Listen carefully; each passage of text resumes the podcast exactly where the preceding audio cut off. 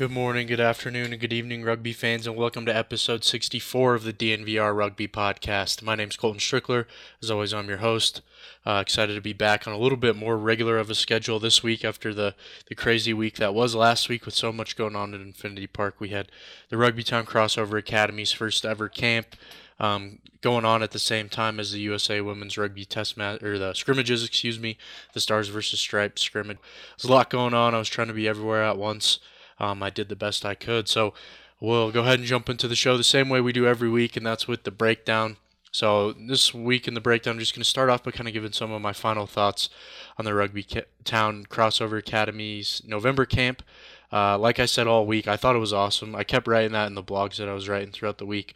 Um, but it really was fun to watch, and not just because it was fun to watch live rugby practice again, even though that was cool, but it was cool to see all these high level athletes, all these Division One uh, pro football players, high level Division One wrestlers step out of their comfort zone, try something new with rugby, um, and, and, let me watch and let me ask questions about it afterwards. I think it's hard enough to try something new, um, but it's especially hard when you have a bunch of people watching you and wanting to ask you about certain things after it. So, big credit to them for taking the chance to come out and do this camp, um, especially with everything going on in the world. Like I mentioned, I thought Glendale did about as good of a job as they could, making it safe, uh, making sure people were safe before anything else.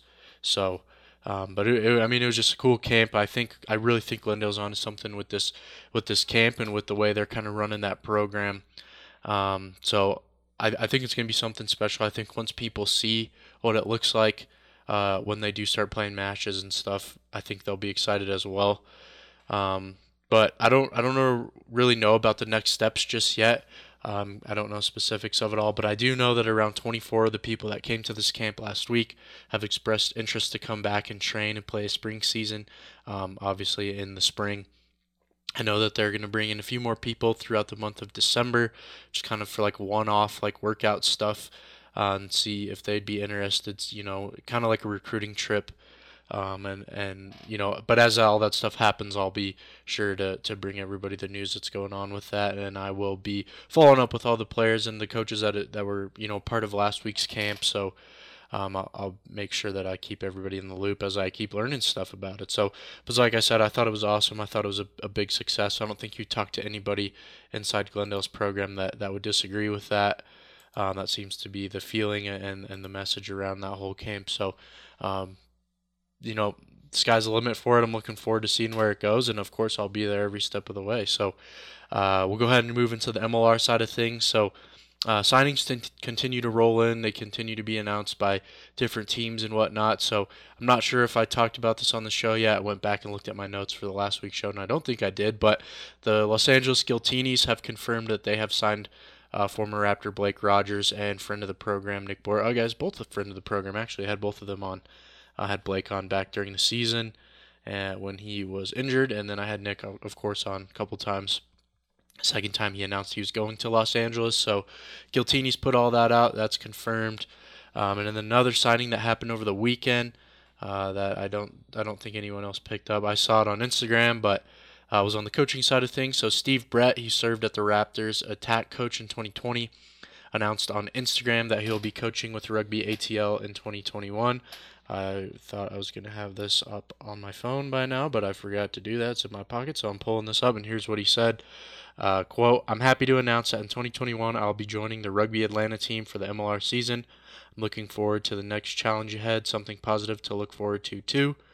I just want to thank the team at Colorado Raptors Rugby for everything last season, and I wish everyone there all the best for their future plans. So, Steve Brett's headed to Rugby ATL um, didn't get the chance to know Steve too well, but very polite guy. Every time I, I was around him, he made sure to say hello. So wish Steve all the best. Uh, moving down to Rugby ATL, they have a good one down there, and Steve. So uh, congrats to that. And that kind of wraps up the former Raptors tracker. Um, I have of course updated the former Raptor tracker with all those signings, including Steve. So it's current as of the couple days ago uh, when Steve made that announcement. Uh, so of course, any other signings that come through, I know there's still quite a few that haven't been announced yet. I will update the Raptor tracker as those happen. So make sure you stick along uh, with us for that. Follow that at the dnvr.com and of course on Twitter. I'm always updating it on Twitter as well. So uh, last little bit of MLR news is that the teams released the kit for the 2021 season last Tuesday. Uh, I know that feels like a lifetime ago with, with all the stuff that we've been putting out this last week, but make sure you go check those out. Um, look, they look pretty cool. So with that, we'll go ahead and jump into the last part of the breakdown. Uh, and that's all the rugby you can watch on TV this weekend. So we'll start with the Rugby Championship, Argentina versus New Zealand.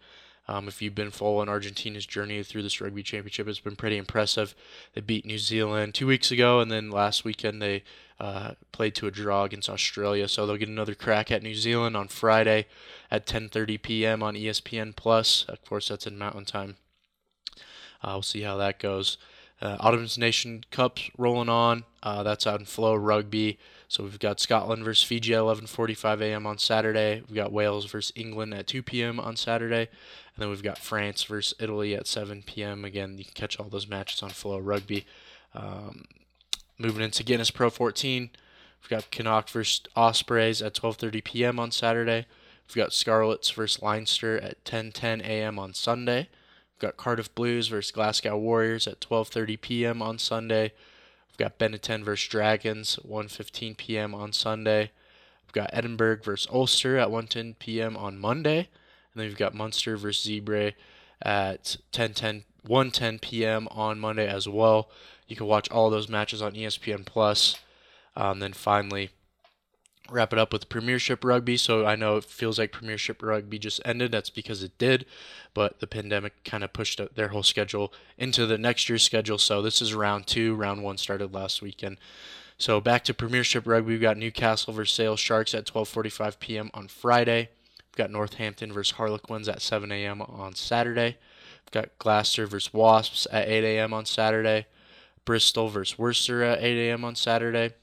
Exeter versus Bath at 10:30 a.m. on Saturday, and then London Irish versus Leicester at 9:15 a.m. on Sunday. And you can watch all those matches on Peacock.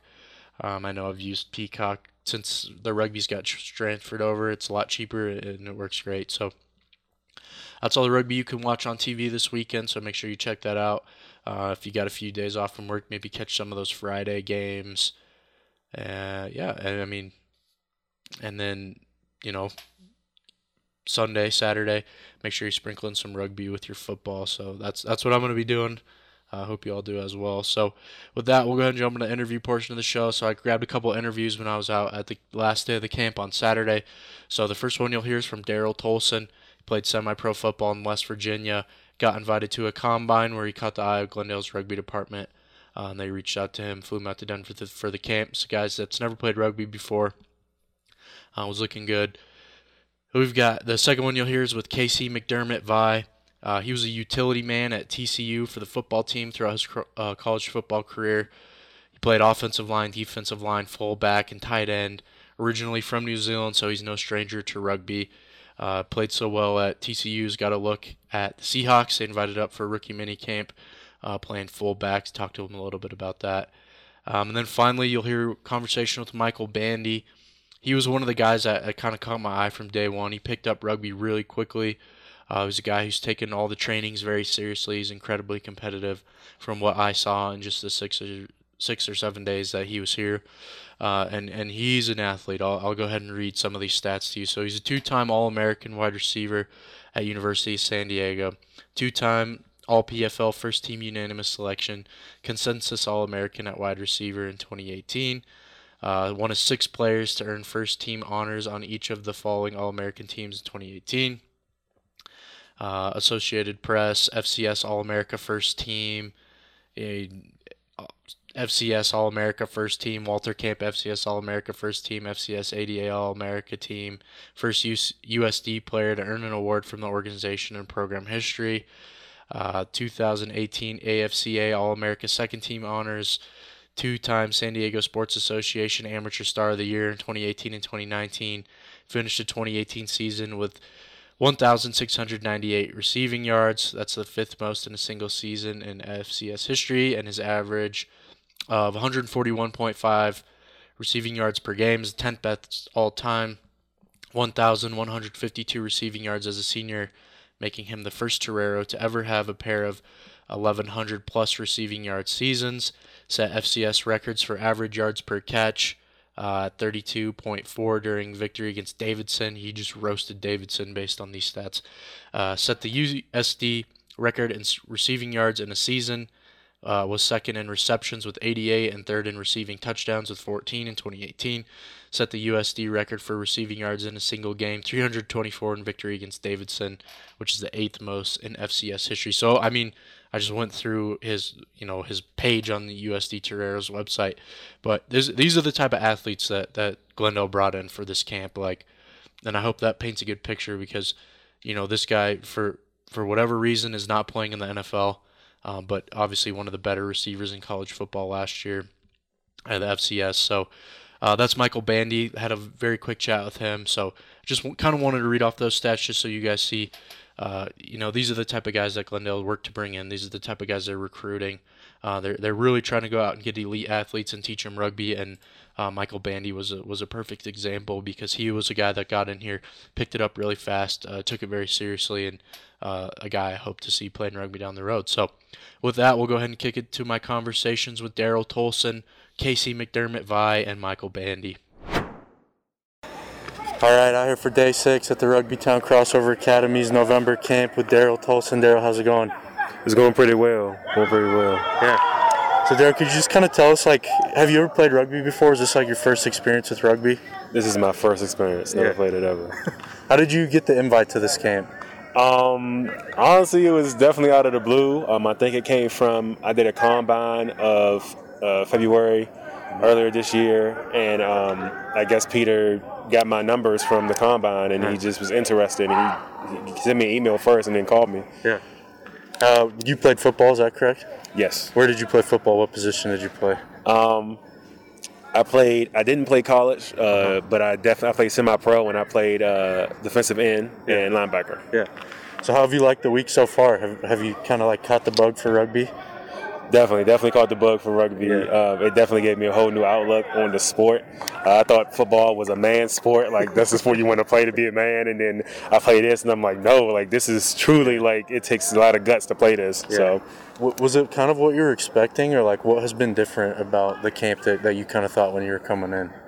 Um, it's definitely different than I expected. Um, I thought it was going to be like a lot more running and not too much contact, but it was definitely more contact than what I expected it to be. Yeah. If you had to like pick, was there like a certain part of the week or some type of drill or a day that you kind of sticks out in your mind that's kind of been your favorite part of this week? Um, the jackal, the jackal drill was the part that's really stood out to me. Yeah. Um, because of the fact that I felt like I had bad technique tackling every time we went through those drills. So for me to be able to do that drill and finally land a good hit on somebody and right. technique was like flawless. Yeah. And then the coach looks at me and he's like, "That was a good hit." Like he's excited. Like yeah. for me making the hit, that was definitely the standout point. Very nice. So is this something you think you're gonna keep sticking to? You think you're gonna keep trying to play rugby? Definitely, most definitely. Yeah. That's awesome. Well, that's all the question I have for you, Dale. Thanks so much for your time, man. I appreciate it. No problem. All right, out here at day six of the Rugby Town Crossover Academy with Casey McDermott. Vi, Casey, how's it going, man? It's going good. Going good. good. How you doing? Good. so, could, Casey, could you tell us a little bit about your football career? I know you kind of played all over the place at T, uh, TCU, and just kind of you know talk about TCU and then uh, what was after TCU. Absolutely. So, I got recruited to play defensive line for TCU. Uh, was there for five years. Uh, redshirted my freshman year.